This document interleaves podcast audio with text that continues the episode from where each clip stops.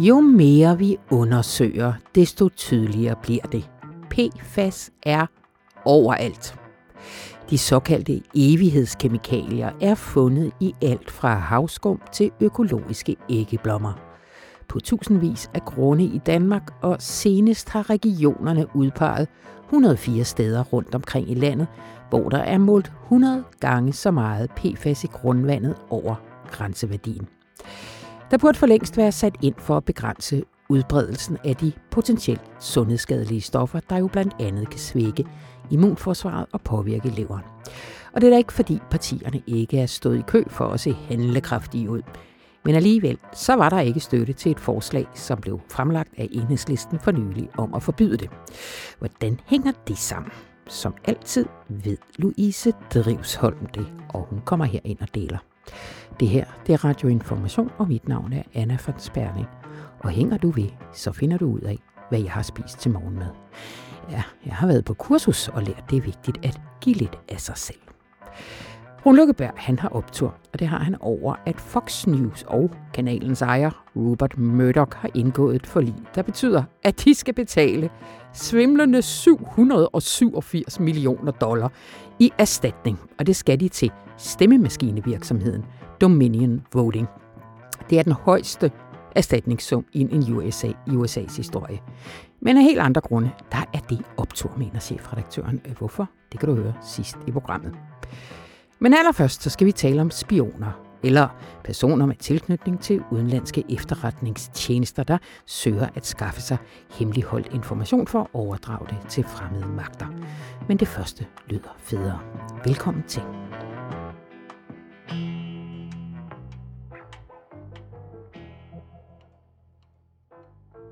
Regeringen og politiets efterretningstjeneste holdt oplysningerne tæt til kroppen, da det i april sidste år blev besluttet at udvise 15 formodede efterretningsofficerer, der arbejdede under dække som diplomater ved den russiske ambassade i København. Men da støvet havde lagt sig, og nyhedsmedierne søgelys rettede sig mod nye sager, der stod der naturligvis en række ubesvarede spørgsmål tilbage.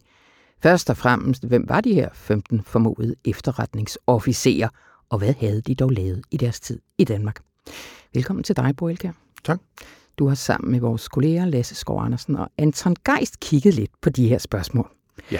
Før vi når til dem, så er jeg lige lyst til, at du, du sætter scenen. 17. april 2020. Hvad er det, der sker? Altså få dage forinden, der har regeringen meldt ud, at de her mennesker, de skal ud af landet.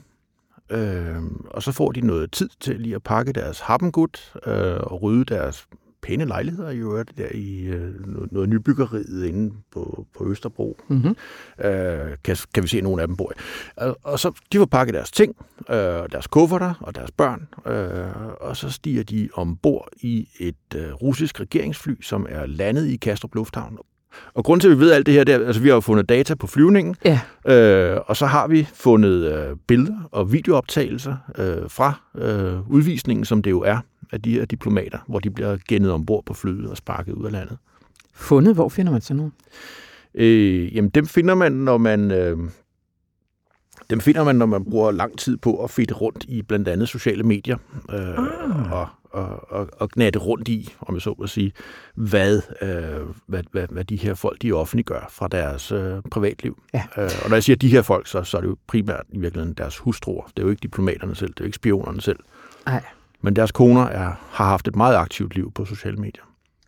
Og øh, vi lander lige tilbage til, hvordan I, øh, I finder dem, for I har faktisk fundet 12 af de 15 navne her.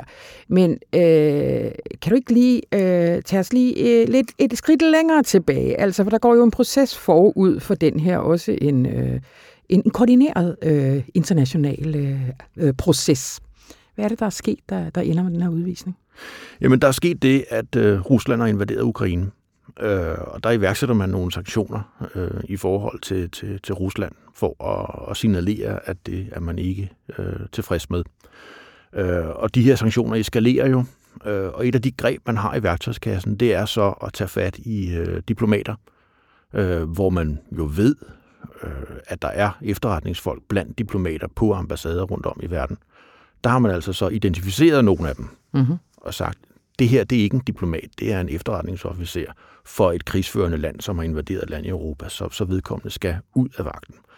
Øh, og der bliver der så udvist altså i første omgang tæt på 400, og, og relativt kort tid efter endnu flere, så vi kommer over 400 russiske diplomater fra øh, europæiske og vestlige lande, ja. koordineret der i, foråret og sensom, øh, forsommeren. Men hov, hvis det er en del af sanktionspakken eller sanktionsreaktionerne, altså, så vil det vel betyde, at man har vidst, de øh, knaldet rundt og udøvet spionage før, men, men har accepteret det? Man accepterer det jo ikke. Det, det, det, det er lidt forkert at sige, mm-hmm. men mhm. man ved godt, de er der. Ja. Øh, og der, der laver man jo så en forhandling med sig selv som, som sikkerhedstjeneste, som for eksempel politiets efterretningstjeneste. Altså, at øh, det er måske bedre at have nogen, som vi ved er spioner, og som vi kan overvåge, frem for at have no, altså smide dem ud, og så kommer der nogle nye ind, som, som man så skal finde ud af, er de her spioner, ja. øh, og, og, og, og, eller efterretningsofficer, som det jo ret beset hedder, det andet hører til en James Bond-film.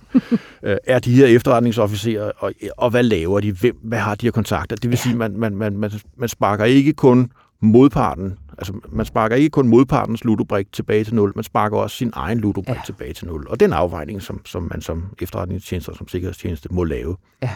Ja, fordi der har været spioner, øh, der har været efterretnings... der har været øh, øh, personale fra de russiske efterretningsvæsener, øh, eller folk med tilknytning dertil i Danmark, øh, vel altid. Altid, altid, ja. ja. ja. ja. Øh, i har øh, sat jer for at finde ud af, hvem de er. Øh, som jeg sagde, I har fundet 12 af dem. Hvordan har I konkret gjort det? Øh, altså, det har været et pillearbejde, vil jeg mm. sige. Mm. Øhm, I første omgang, så gjorde jeg det, at jeg tog... Altså, øh, det danske udenrigsministerium offentliggør jo en øh, diplomatprotokol øh, løbende med, med, hvad er der af diplomater i Danmark. Øh, og der tog jeg simpelthen protokollen fra, fra efter udvisningen og sammenligne med protokollen fra før udvisningen. Øhm, og der, der, der kunne jeg afgrænse og se, at der var nogle, nogle navne, som pludselig ikke længere optrådte som diplomater fra Rusland i Danmark. Øh, det var sådan en, en slags brutoliste, som, som, som, øh, som vi så øh, reducerede og indkogte som en god bouillon, om jeg så må sige, til, til, til nogle navne, hvor, at, øh, hvor vi kunne konkretisere, at det var, at det var efterretningsofficerer med supplerende oplysninger. Øh, og det var ikke nemt, fordi altså, øh, det ved du også, det russiske navn er jo opbygget typisk af et, øh, et, et fornavn og så et patronym og et efternavn. Mm, mm. Hvis ikke du har patronymen, så, så, så, så kan du ikke finde dem. Øh, og du skal også have en fødselsdato. Klar lige, hvad et patronym er. Det er det der mellemnavn, som er bygget op af farens navn. ja, godt. Så hvis man hedder Vladimirovich til efternavn, så er det fordi, at ens far hed, eller til, til patronym, så det ja. fordi, ens far hed Vladimir. Ja. Øhm, for nu at nævne et eksempel, som jeg får ud af. Never mind. Øh, altså, så, så, så vi skulle ligesom supplere navnet, fordi vi havde øh, fornavnet, vi havde efternavnet, ja. og så skulle vi finde en fødselsdato. Øh, så vi, vi skulle have patronymer en fødselsdato på de pågældende, og så kunne vi begynde at finde øh, de her personer i forskellige øh, registre øh, og databaser, som, som, som jeg har samlet sammen alle mulige underlige steder fra. Ja, ja. Øh, og lad os lige sige med det samme. Det kan være, man skulle have sagt det fuldstændig indledningsvis, men nu klarer vi nu, at den russiske ambassade jo øh, holder fast i, at, at det her er ikke øh, efterretningsfolk. Ja, ja. Øh, men det er en af de ting, som I gør for at sandsynliggøre det, det er, at når I har fundet navnene, så finder I også nogle adresser i Rusland. Ja. Og der er, øh, der er nogle interessante øh, aha-oplevelser der. Jamen, det er der. Øh, altså, en af dem, som, som, som vi jo også nævner, øh, der finder vi jo i virkeligheden øh, hans hustrus adresse. Mm. Altså, han, han er gift og har været det i lang tid, han har en hustru. Øh, han er ikke selv registreret i, i noget register, men, men hustruen øh, er registreret på en adresse, hvor en af vores kilder så siger, hov, det der, det er et GRU-dormitory. Ja. Og GRU er så den militære russiske efterretningstjeneste. Øh, og ham, vores kilde, han siger så også, at den her mand kan potentielt godt være en af de farlige. Mm-hmm. Øh, det, det er typisk sådan øh, i opdelingen af arbejdsopgaver, om så må sige, at i deres jobbeskrivelser i forhold til GRU og SVR, at SVR det er sådan de lidt mere pæne drenge, og GRU det er bøllerne, som man sender ud og rydde op. Ja. Altså Skripal-sagen i, i, i Storbritannien som, ja. som et lysende eksempel på det. Ikke? Ja. Øhm, Hvis der sidder nogen derude og tænker, hvor blev KGB af i alt det her? Øh, jamen KGB var jo en, en, en sovjetisk konstruktion, Øh, det, det var jo øh, efterfølgeren til, til den forudgående efterretningstjeneste NKVD, mm-hmm. øh, og KGB blev opløst øh, i forbindelse med, at Sovjet også blev opløst i 91. Altså, øh, øh, I finder den her adresse uden for Moskva. I finder også en adresse i en lukket by. Ja. Det er jo lidt specielt. Altså, fordi vi en af de diplomater, som, som, som vi har kigget på, øh, Alexander Tjukunov, jeg kan ikke huske hans patronym. Undskyld. Ej, altså. Ja, øh, ham finder vi jo nogle oplysninger på. Øh, blandt andet øh, altså hans fødselsdato. Øh, og med de oplysninger går jeg så ind i øh, en database, som, som og du må ikke spørge mig om, hvordan eller hvorfor jeg har den, men jeg har altså et øh, register over motorkøretøjer fra Rusland. Ja. Øh, og der finder jeg øh, den Audi A4, tror jeg det er, han har ejet. Han kører godt. Han kører godt. Ja. Øhm, og, og, og, og, i det her register, der står så også hans øh, pasnummer, som er udstedt øh, af, af, af immigrationsmyndigheden på vegne af det russiske militær, øh, og hans adresse. Og den adresse er i en by, som hedder Krasnosmarsjansk. Mm-hmm. Øh, Golisyna 1 hed den i den gamle sovjettid. Var det et eller to? Golisyna 1 eller to? Det kan jeg ikke huske. Det er ligegyldigt. Det er en lukket by. Det er en by, som selv i dag, hvis du vil ind i den, jamen så skal du køre op til et øh, nærmest et grænseområde. Altså der er en indgang ind til den her by. Man kan finde det på Google Map, øh, og man kan også se, hvordan folk de holder i kø for at komme ind, hvor man så får kontrolleret sine papirer. Så hvis man har ret til at komme ind i byen, så kan man få lov, men hvis man ikke har ret, så, har man, altså, så, så bliver man udenfor. Mm-hmm.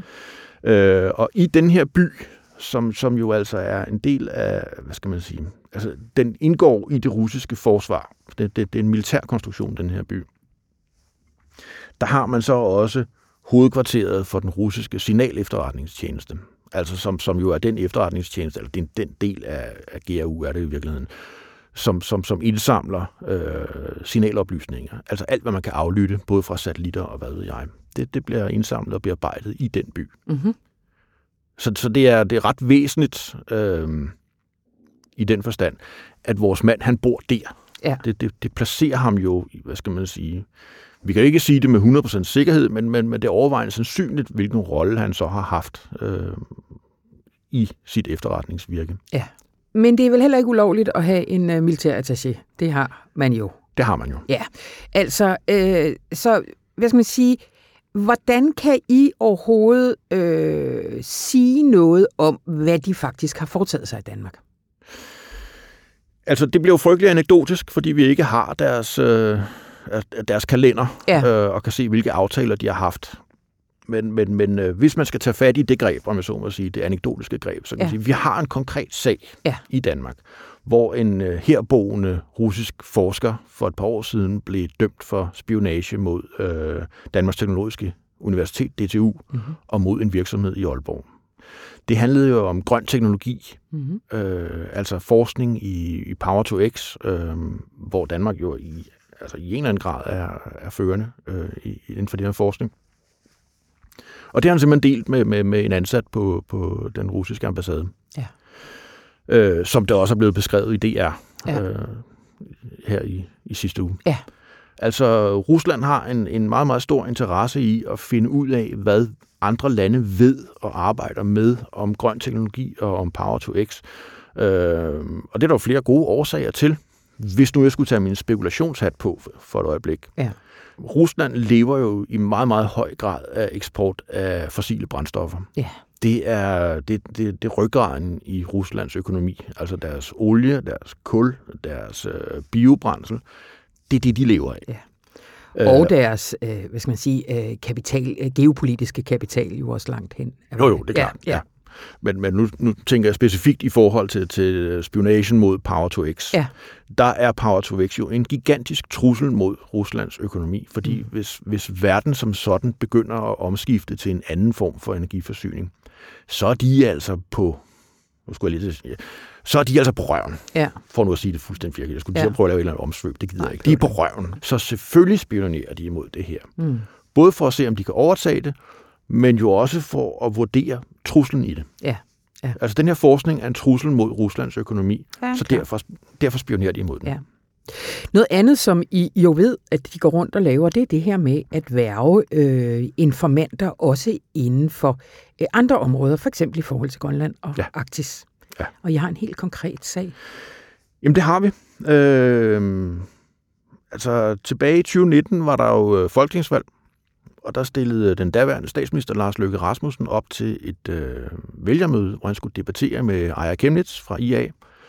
Øh, og det møde, øh, der har vi jo en, talt med en person, som har overværet det møde, som var rådgiver for, for eller som, som, som hjælp af Aya Chemnitz, øh, og som, som jo er, altså jeg tænker på Claus Pergaard, som ja. jo er, er, er rådgiver for, for Pia Olsen Dyr fra SF. Ja. Øh, og han fortæller, at øh, under mødet, der bliver han så antastet af en person, som, som, som, som spørger, jamen, altså, er du også interesseret i det her? Og, altså, gerne vil snakke om Arktis øh, og Grønland, og gerne vil, vil, vil, mødes med ham, øh, og som præsenterer sig som en mand fra, som, som ansat på den russiske ambassade. Mm-hmm.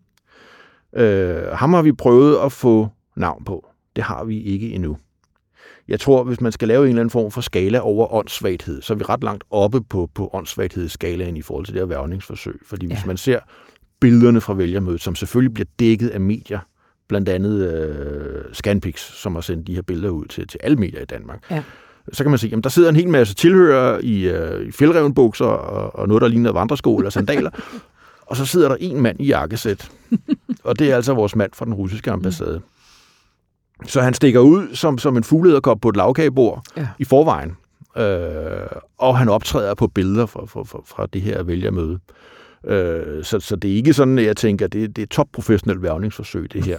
Altså, han kunne godt lide at smide en, en fjeldrev over skulderen der. Ja, det Så, kunne han ja. godt. Det kunne. Øh, men, men altså, øh, må man ikke... Altså, jeg prøver lige at finde ud af, altså, hvornår bliver det til et værvningsforsøg? En interesseret mand fra øh, ambassaden, der godt vil øh, altså, øh, drikke en kop kaffe med Claus Bergaard. Øh, jamen, det er ikke sådan, at det første, de gør, det er at stikke en en brun kuvert med, med, med, med unoterede 100 dollarsedler i, Nej. og så i øvrigt række en kvitteringsblok frem og bede om at skrive under. Ja. Øh, man, man bliver jo notchet ind i det her. Det, ja. det er jo sådan en lang, glidende proces, hvor det hele tiden er tilforladeligt og, og, og, og, og ser legitimt ud. Øh, altså man har den første kontakt, hvor man snakker sammen, og det er en, det er en god og rar samtale med, med folk, som er interesseret i det samme. Øh, og så bliver man stille og roligt trukket længere og længere ind i, i, i det her. Øh, og kontakten bliver sådan lidt mere end om, altså, vi kan da godt mødes over en frokostagtig, altså, og, Ja, altså ja, så, så bevæger ja. man sig ind i det, Ja. og så på et eller andet tidspunkt, når, når man er langt nok inde, jamen, så, så, så begynder bordet stille og roligt at fange. Ja. Og så kommer de med kvitteringsblokken, Ja. ja. så har de også en klemme på dig. Ja, ja. Tusind tak, Bo Elkær. Og lige for the record, det som den russiske ambassade siger, når I henvender jer, det er, det er det skridt fra dansk side var grundløst og havde til formål at ødelægge relationerne mellem vores lande yderligere. Øh, vi tales ved en anden gang. Ja, vi gør.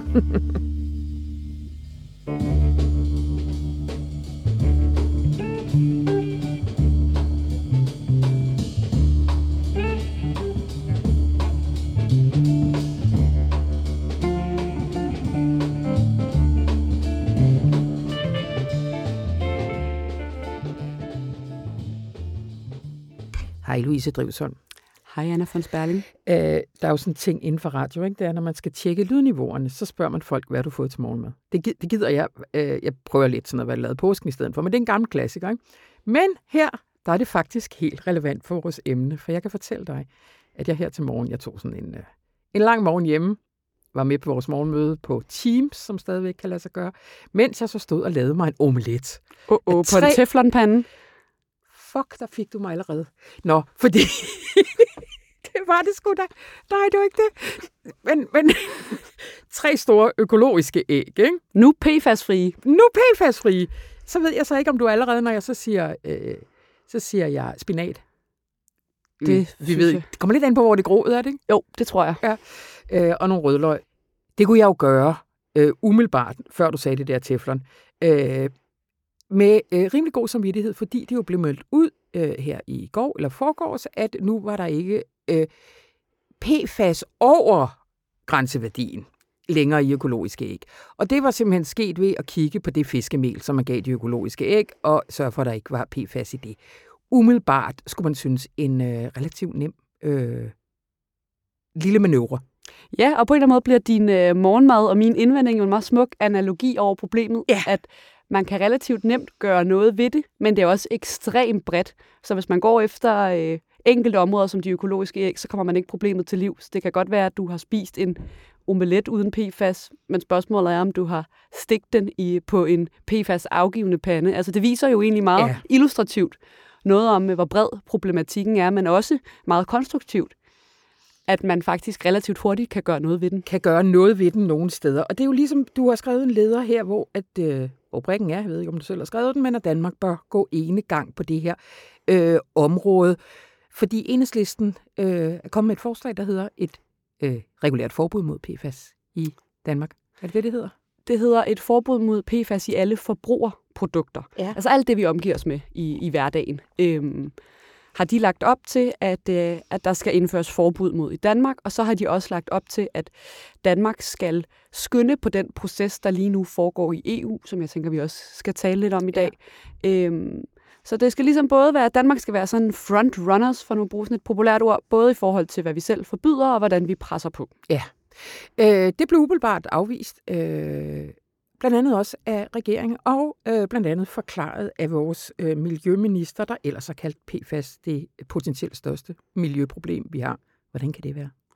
Ja, altså øh, partierne står lidt i kø for at vise, hvor ambitiøse mm-hmm. Mhm. de er på det her PFAS-område. Men Magnus Heunicke, som er vores miljøminister, han øh, på vegne af regeringen lyd hans begrundelse, ligesom da forslaget blev førstebehandlet i Folketinget, at øh, det giver ikke mening at gå den danske vej her. Øh, vi er i gang med et initiativ øh, på EU-plan, som Danmark også er medstiller af, et, et, et totalforbud faktisk på europæisk plan, hvis det, hvis det nogensinde bliver realiseret, har jeg lyst til at sige. Øhm, øh, og det er den vej, vi skal gå, fordi øh, hvordan vil man realisere det her? Som han sagde, vi, vi importerer sindssygt mange varer. Sådan noget som mobiltelefoner er sammensat af alle mulige instrumenter, i, der bliver for, produceret i globale varekæder, og hvis der så er en eller anden lille bitte dimsidut, der er PFAS i, jamen skal man så forbyde hele mobiltelefonen, og hvordan skal man erstatte den dimsidut, og vi kan jo ikke bare ind- indføre importforbud med alt, der indeholder PFAS, og så videre, og så videre. Så det er sådan et meget pragmatisk argument Det omkring var vel et det. udmærket argument, eller hvad? Ja, altså det skriver jeg også i min leder, at jeg... Øh, der er jo nok noget en lille smule naivt eller idealistisk, eller alt efter hvilke ord man vil give det, i at tænke, jamen øh, Danmark kan ene og alene realisere et forbud øh, mod PFAS i alle produkter, startende per en eller anden dato lige om lidt. Ja. Men der er så også det meget taknemmelige ved det beslutningsforslag, enhedslisten stillede, at det var meget overordnet formuleret. Der var ikke nogen tidsfrist på, der stod ikke noget om, at, at det skal være, øh, specif- hvilke specifikke produkter, der skal være omfattet. Øhm, så man kan sige, ja, på den ene side synes jeg også, at, øh, at ministeren har ret i, at vi er nødt til at huske pragmatismen i det her. Det er sådan noget her EU, så kan man synes om EU, hvad man vil, men det er jo sådan noget her, hvor det giver rigtig god mening at gå gennem EU, fordi vi har nogle grænseoverskridende problematikker, nogle grænseoverskridende øh, forbrugsmønstre, produktionsmønstre osv., som gør det helt vildt svært, som Ja. isoleret som enkeltland at gøre noget. Samtidig kunne man også sige, at Danmark har jo en ret god historik for at gå forrest med, med forskellige forbud. Vi kan ikke vente på den tredje proces i Bruxelles. For eksempel når det kommer til PFAS, er vi, tror jeg, som det eneste land, nogen, der har forbudt det i mademballage, altså pizzabakker og sådan Ja. noget, som tidligere har været rigtig lækre, fedtafvisende, og, og egentlig stadig er det, fordi der jo findes alternativer.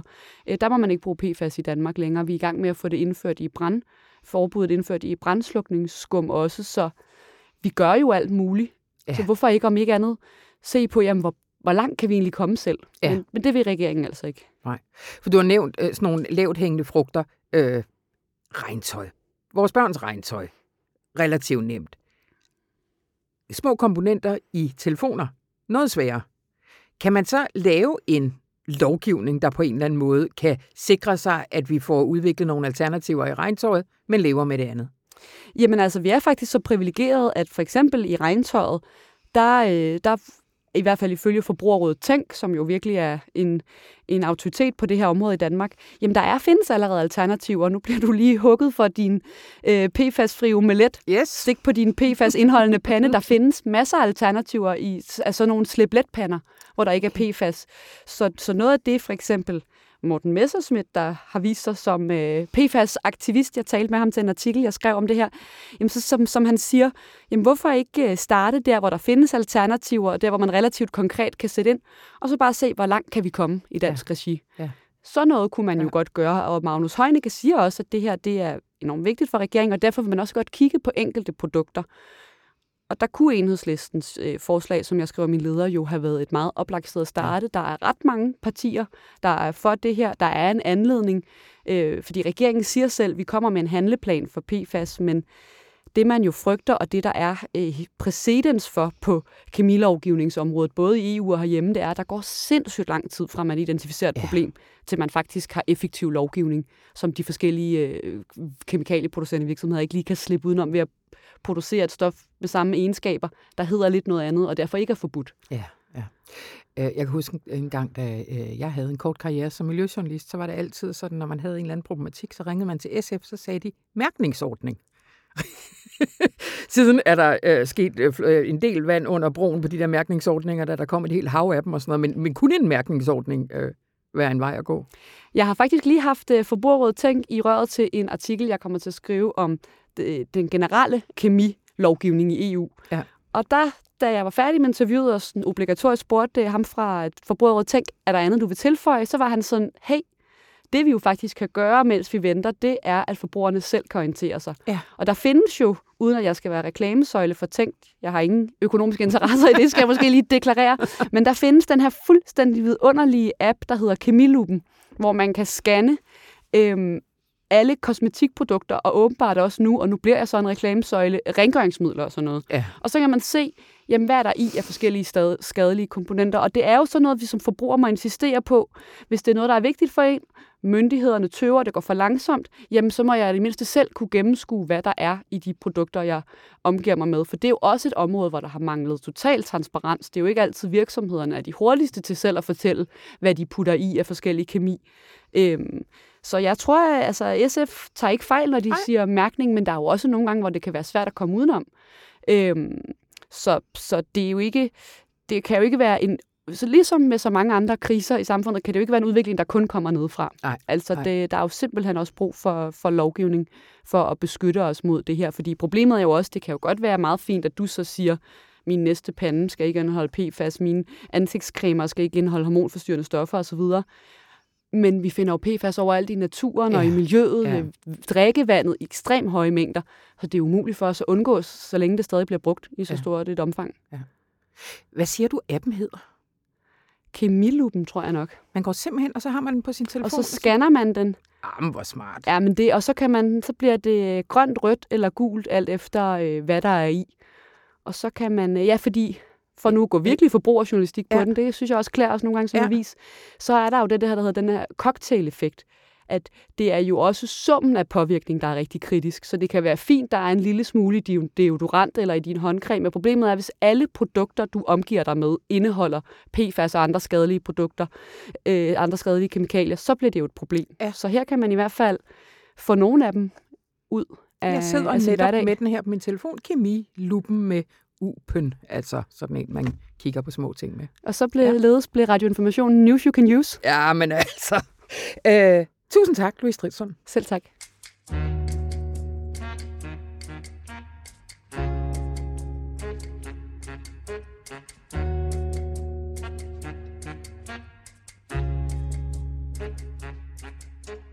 Hej Rune. Hej Anna.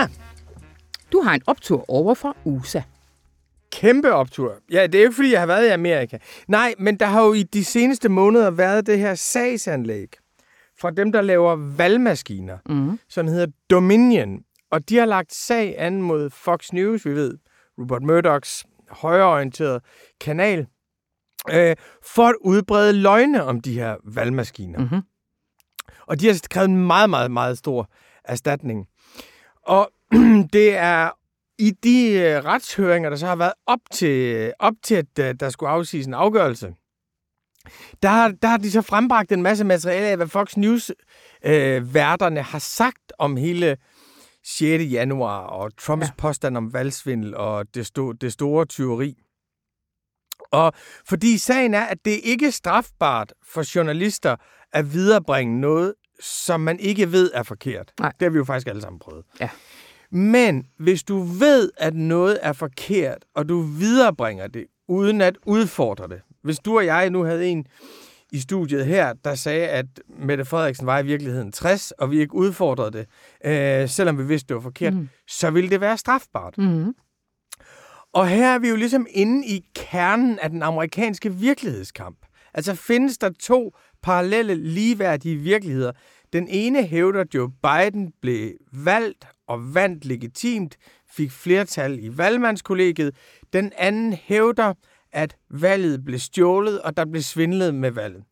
Og de der to har jo stået som sådan to subjektive bobler mm, over for hinanden. Mm. Og jeg synes, det har været en ekstrem moralsk udfordring. Fordi på den ene side, så skal man jo acceptere i politik, at alle synspunkter har deres berettigelse. At du skal kunne sige, især når det er ligesom er det ene halvdel og den anden halvdel, at du, skal, du kan ikke bare sige, at vi har sandheden, og I andre har løgnen. Det synes jeg har været ekstremt svært at sige, her har du to forskellige synspunkter over for hinanden. Min umiddelbare indstilling, som også vil være din, det er, at, at det vi mener, det er sandheden, og det de andre mener, det er, det er løgnen. Mm. Så det her, synes jeg, har været sådan en både sådan moralsk og politisk udfordring i de seneste år. Det, der så kommer frem i de her høringer, som der har været op til, til, til dommen øh, i forhold til, til, til Fox News, det er, at værterne på Fox News, altså ekstremt profilerede værter, Sean Hannity, ham der har øh, talkshow, Tucker Carlson, som er måske den mest rabiat af dem, men også utrolig godt øh, begavet, at de har internt sendt sms'er til hinanden om, at det er jo det rene tosseri. Og de har kaldt Donald Trumps advokat øh, Rudy, Rudy Giuliani for en ren tosse. Og det vil sige, de har siddet og, og internt tilkendegivet over for hinanden, at hele den her fortælling om, at der var vandsvindel, at det var løgn, ja. og det var tosserier. Rupert Murdoch, den australske ejer af Fox News og en masse andre øh, fortsatvis højorienterede medier, har også sagt det, at det er jo tosserier, øh, det er jo tosserier det her. Og det interessante er, synes jeg, at at det kommer frem under de her høringer, at de har udbredt noget, som de godt selv vidste var løgn. Ja. Og det op og det sagen ender så i den her uge med at Fox News vælger at betale, de laver et såkaldt settlement på 787 millioner dollars. så meget vil de betale for at slippe for at skulle indrømme, at de udbredte løgn. Hold da kæft, ja. Så meget ja. skulle de betale for at, blive, for at opretholde parallelvirkeligheden. Og for lige at gøre det sådan helt pædagogisk klart, det strafbare er ikke, at de har lavet nogen sige noget, som de godt selv vidste var forkert. Mm. Det strafbare er, at de ikke har udfordret det. Yeah. Det strafbare er, at de har inviteret folk ind, som de synes var tosser, og vidste, at det, de sagde, var forkert, og ikke har udfordret det. Og på den måde, der, den der instans, man hele tiden har savnet i den amerikanske kulturkrig, er der for helvede ikke en gårdvagt et eller andet sted? Yeah, er der yeah, ikke en, der kan yeah. sige, I går udenfor, I indenfor? Altså, vi kan jo ikke leve med, at der er to parallelle bobler, og alt fakta er ophedet til to forskellige nej, synsvinkler og nej. verdensbilleder. Det oplever jeg er ophævet her. For ja. du kunne ikke forestille dig det modsatte. Du kunne ikke forestille dig, at CNN-værterne sagde, ja, vi ved jo godt, valget er stjålet. altså, vi ved, vi ved jo godt, valget er stjålet, men vi lader, mm, mm, vi lader som om, mm, han har fået det. Det er mm. klart, vi frygter selvfølgelig for, hvad det vil føre mm. til af liberal selvtilfredshed og mm. hybris blandt de plutokratiske demokrater. Men jeg synes, Jamen, fordi det, vi, det ligger jo i baghovedet, eller øh, det andet niveau af det her, det er jo, man tænker, den retssag mod Trump, vi har talt om, er den god eller dårlig for helingen i det, vil sige, det amerikanske samfund? Altså, hvad er sådan en, en retssag, eller et forlig, som, som der er blevet indgået her? Får det den anden halvdel til at tænke, øh, nej, det, det var nok løgn, eller de tænker jo ikke, øh, CNN-værterne havde ikke gjort det samme. De tænker vel, CNN-værterne har løjet hele vejen igennem, og nu er det os, der igen er, er ofre i det her. Eller hvad? Ja, nu har jeg jo talt med en del af dem, når jeg har været i USA, og det er der givetvis nogle af dem, der vil mene, og der er mange af dem, der vil, der er mange af dem, der vil fastholde det, og mange af dem kan også komme i tanke om noget, som de har sagt på CNN om corona, som ikke var rigtigt. Ja. Noget, som de har sagt om mundbind, som ikke var rigtigt. Og noget, som de har sagt om, om vacciner, som, som ikke var rigtigt. Og, og det er jo ligesom en del af de her to verdensbilleder over for hinanden, der man hele tiden etablerer moralsk ekvivalens. Mm. At ja, det var forkert, det de sagde, men de andre sagde også noget, der, der ikke var rigtigt. Så det her er jo ikke sådan en, nu mødes vi alle sammen i en fælles verdensforståelse. Men jeg synes trods alt, Ja. det der med, at Fox News selv har erkendt, at vi betaler så meget for at slippe for at blive dømt for, at vi har udbredt løgne. Ja. Og så synes jeg, der er et sådan et, øh, hvad kan man sige, arbejderklasseperspektiv i det, som er, at deres grusomhed er også blevet udstillet. At det, at de har en forretning, som lever af at pumpe lort ud i hovedet på folk, og de er pisse ligeglade. Og de griner af dem bagefter Ja, på, præcis. Øh, at de på sms sidder, med hinanden. Ja. at uha, Ja. ja. vi er det tavse flertal, Ja. ja. sande stemme, og vi går ind for fair and balance. De andre er bare unfair på den ene side, så vi er fair på den anden side. Men det, at de faktisk for at tjene penge, har siddet og pisset på dem, Ja. og fyldt løgn i hovedet på dem, og godt har vidst det. Det, det synes jeg alligevel står tilbage som en instans, man kan, man kan appellere til. På en eller anden måde synes jeg, det er det, som vi med et udtryk, vi elsker i radioinformation, vil kalde for et epistemologisk gennembrud i Amerika. Optur. Øh, Rune, lige før jeg slipper dig, øh, hvad er i øh, langsom samtale den her uge? Vi er nået til langsom samtale nummer 100 Tillykke. i næste uge. Den her uge, der er det gode gamle Mike Savage, mm-hmm. som jo er en legende inden for klasseforskningen. Det var ham, der lavede den store britiske klasseanalyse fra 2016, hvor alle troede, folk var færdige med at tale om klasse. Klassesamfundet var dødt. Så lavede han en klasseanalyse for BBC, som over hver fjerde britte øh, gik ind på for at se, hvilken klasse de selv tilhørte. Så ligesom det der så meget fylder klassesamfundet i hovederne på folk. Og det fortæller han om, og så vil jeg bare lige øh, sige, i næste uge, samtale nummer 100, det er den tyske socialfilosof, vores allesammens gamle held, Axel Honneth. Ej, 100 ganges fødselsdag. Ej men, øh, det vil vi se fra. Hvad snakker du med Axel Honneth om? Axel Honneth har lavet en ny bog, som handler om arbejdskamp, som handler om, at vi kan aldrig blive et demokratisk samfund, hvis vi har et udemokratisk arbejdsmarked. Og alle frihedskampe bør starte på arbejdsmarkedet, fordi på arbejdspladsen vi bliver præget og får formet vores forestillinger. Så en langsom 1. maj-tale? En langsom første, en langsom første majtale. Samtale, ja.